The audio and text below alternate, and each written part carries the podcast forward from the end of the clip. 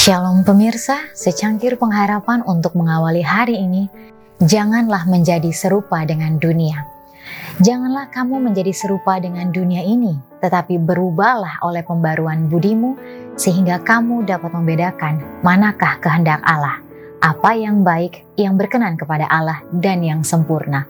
Roma 12 ayat 2 banyak di antara orang-orang yang mengaku umat Allah yang aneh sangat mirip dengan dunia, sehingga karakter mereka yang khas tidak terlihat dan sulit untuk membedakan antara yang melayani Allah dan yang tidak melayani Dia.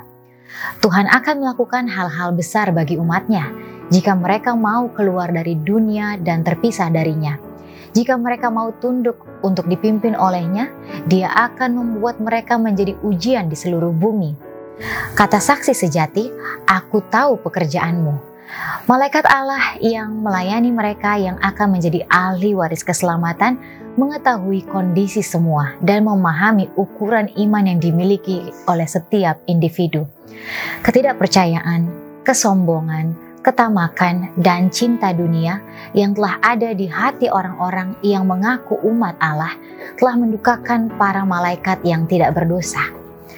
Sebagaimana mereka telah melihat bahwa dosa-dosa yang pedih dan sombong ada di hati banyak orang yang mengaku pengikut Kristus, dan bahwa Allah telah dihina oleh arah mereka yang tidak konsisten dan bengkok.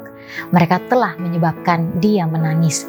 Namun, mereka yang paling bersalah adalah mereka yang menyebabkan kelemahan terbesar di gereja dan menodai pengakuan suci mereka. Tampaknya mereka tidak khawatir tetapi merasa bahwa mereka berkembang di dalam Tuhan.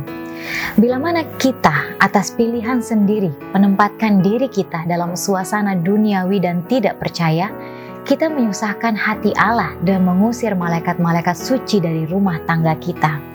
Mereka yang mencari kekayaan dan kehormatan duniawi buat anak-anak mereka dengan mengorbankan perkara-perkara yang baka akan mendapati kelak pada akhirnya bahwa keuntungan-keuntungan ini adalah satu kerugian yang besar.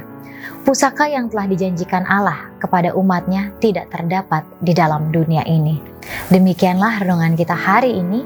Selalu mulai harimu dengan secangkir pengharapan.